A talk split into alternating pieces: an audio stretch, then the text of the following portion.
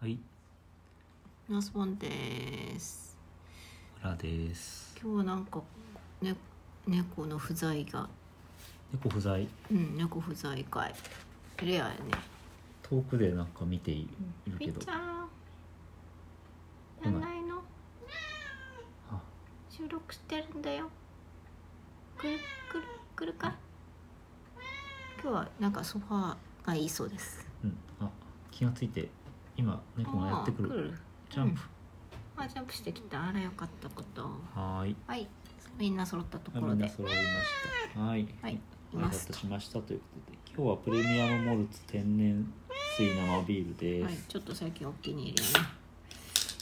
最近あの丸 F が買えないんだよねあ、そう。うん好きなやつが売ってないのよね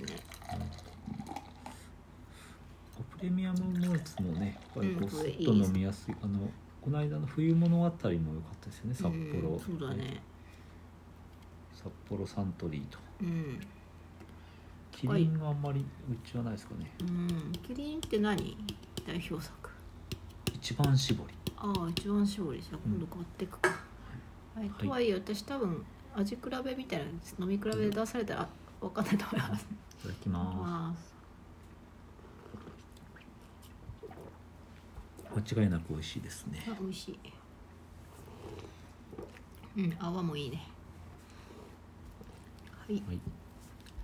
え今日はですねえ緊急収録をしていましてうん私がですね、あのついに念願のゲルハルト・リヒター展を見に行ったのでうん興奮冷めやらぬというか気持ち記憶が鮮やかなうちにうん話してしまおうといううん会場からここに会場からではないですが 会場から離れた自宅からお送りしております、そっかそっかはい今会場から送ることとかもできるこうなんかインカムみたいなのでこっそり録音しながら美術館とかあをー歩きながら収録してうるん人多とか少いブるかツらブツす喋りながらは可能だと思うし、うんうんあの常識のある範囲で、うんうんまあはい現そうでは現ないにねそうお友達と来てる人がなんかこれがああだこうだ言いながら見てるうんうん姿は別に不自然じゃないので、うんうんありかありかなと思うし私はなんか実はずっと携帯電話を耳に当てながらうん鑑賞してまして、うんすごい大変だったねそうそれなんでかっていうとそのオーディオガイドを借りようと思いましたら、うん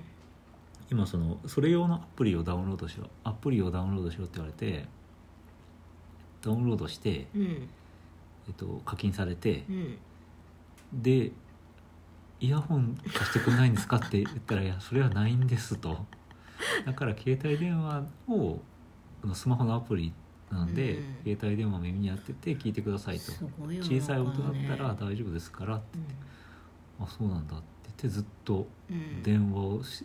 かけてるポーズで鑑賞するっていう、んなるほどだからヘッ、ドホン貸してくれるって話で すよね有料でもいいから貸してほしいよまあ、結局その感染とかの関係あーでそういうものを使いたくないっていうのがあると思うんだけどそっかそっかまあなんか知ってたらねイヤホもうンそうだ持っねてきゃよかったけうん確かど、なんにか知らなかったのでだから何を言いたいかっていうと携帯電話を耳に当てながらブツブツ喋りながら歩いてても別にいいんじゃないかなとあー思るうほ、どいけるのかうん、ということで会場から会場から撮ってお送りしてもいいですよねはいああただその写真撮影はかなりの部分で OK だったんだよそうなんだ、うん、だけど動画はやめてくださいっていうあまあじゃあ録だか画らなんか録音もそれに含まれるかもしれまあないね、 NG に近いかなかなりねうん、まあでも音響の作品っていうのはなかったからまあ何とも言えないけどはいでは、はい5お分を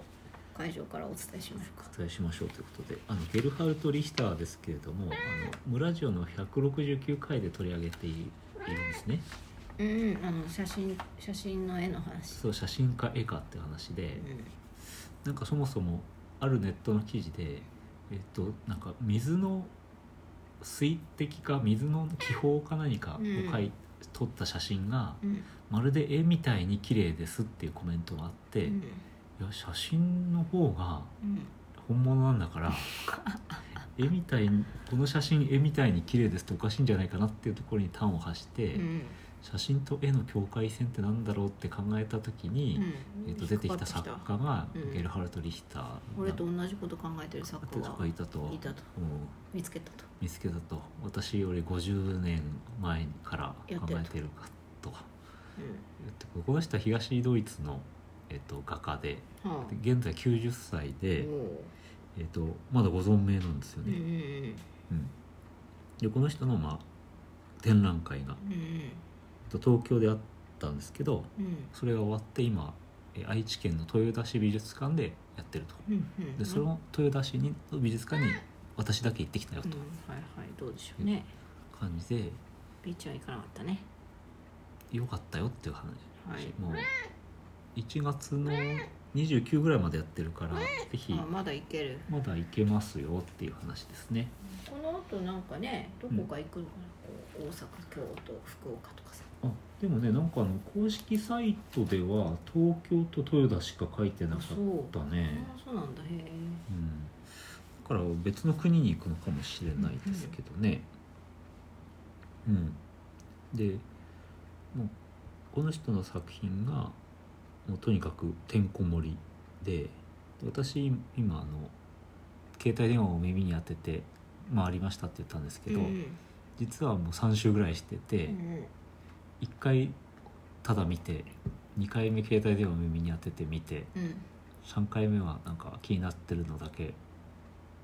ピックアップして見てっていうふうに、どれ買い付けようかなって考えてたそうそうそれをうちに飾ろうかなと、そうそうどういいなっていや飾りたいなみたいなのはあるんですけど、んまあ、そもそもなんかよくわかんないっていうかその、うんなんかこう線とか点とかね私あの最近行った方のうん撮ってきた写真見せてもらって、うんこううこうんなあんのだ同じ展覧会に行った人がいるんですねいやこういうのが面白かったとかって見たんですけどなんかこう抽象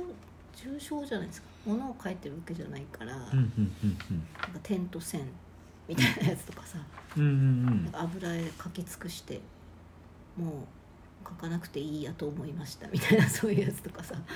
そうねそううんその手法手法なのかな、そうそうねうん、何を描くっていうよりかこうん、う描いていってこうなるこの現象うんみたいなっていうか、なんかこうあうまいなとかうん、そういう感じではなくて、うんうん果たしてこれは何なんだろうかと思ったりするようなうん作品が多いという。うんでその169回で取り上げたものはうん「エマ」っていう、うんうんあの女の人のやつね、階段を裸の女性が降りてくるま絵なんだけど、あうんまあ、写真ぼやけた写真に見えるっうん、貧乏系の写真っぽいっぽいという。でエマは今回は来てなかったんですけど、うんうん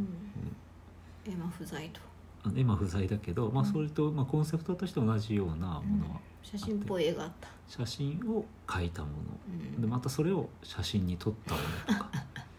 いうのがあって、うんうんまあなんか何を考えたらいいのかその本物ってどっちなんだというのだとか、うんうんまあ、かんを考えるきっかけにはなるかなと思ったり、まあ、解説なんかによると、うんそのえっ、とこう、まあ、構図とか、えっとモデルとか、うんえっと手法とかっていうのは非常にこう作為的で、うんつまりあの人がこう作ってるわけなんだけど、うん考えてるわけなんだけど、えっと写真をそのただそっくりに写すっていうふうな作業っていうのは、うんあの画家のそういう意図が、えー反映しないと。うんうんうんもうなんかトレースするっていうかこう機械的にそうそうそうってことだよねうというのが何か一つあのえっ、とそういう手法をこう追求したとああその人が介在しない絵画みたいなものってなんだろうみたいなこと、そうそうそうそれあーそういう意味合いもあるとなるほどねとかうんで一番、まあ、今回の売りはビルケナウっていう、まあ、ビルケナウっていうのは、えー、とアウシュビッツのうん、収容所の地名ですけれども、ああそこであの隠し撮りされた、うまあ、ん囚人、囚人というかその収容されてる人がうん収容されたって死んでしまった人の死体を焼くっていううん隠し撮りされたし写真があるんですようん4枚うんそれをもとにえ着想を得て描いた、えーとまあ、抽象画があるわけね、うんそれがあの目玉で、うんこれはなんかどうどういうえー、とこれよくあの報道で今出てるやつなんだけど、うんまあ、黒灰色と赤みたいなものでうん構成されたもう本当に何が書いてあるか分かんない抽象画でへえこの人の、えっと、アブストラクト・ペインティングっていう手法で、まあ、ドカンと乗った絵の具をなんかこうハケみたいなものうでん適当にこう削り取っていったところに何か生まれるっていうん手法の言ってた言ってたなんか見に行った方も3メ言ーってたトルぐらいの絵かなうん1枚がににでかいんだ3メートル3メートルとかそのぐらいの絵が4枚だからへえ隠し撮りされた写真が4枚あって、うんまあ、それにすぐあのこうインスピレーシ対ョン応するのか4枚へでえそれを撮った写真うんうんその絵を撮った写真が4枚でそれがこう対になっていてうんそれが両方映り込むような何かあのグレーのでかい、えっと、壁みたいなうんガラスみたいなのがあってそういうものをこう全部えー写真も絵もありああなるほど、えーなんかそリしてヒターっぽいってことだねそれが再び映り込むとういうんいうへえものなんか時間がうわああと30秒しかないとうん、じゃあ B ちゃんから何かまとめたい何か猫とか描かれていないようですよにゃゃあにゃはい、B ちゃんもこう偶然のねこう作為的でないこう変な柄で牛みたいになったって話か、話かはいはいはーいはいじゃはいじゃあ終わりあ、ますさよならほら可愛い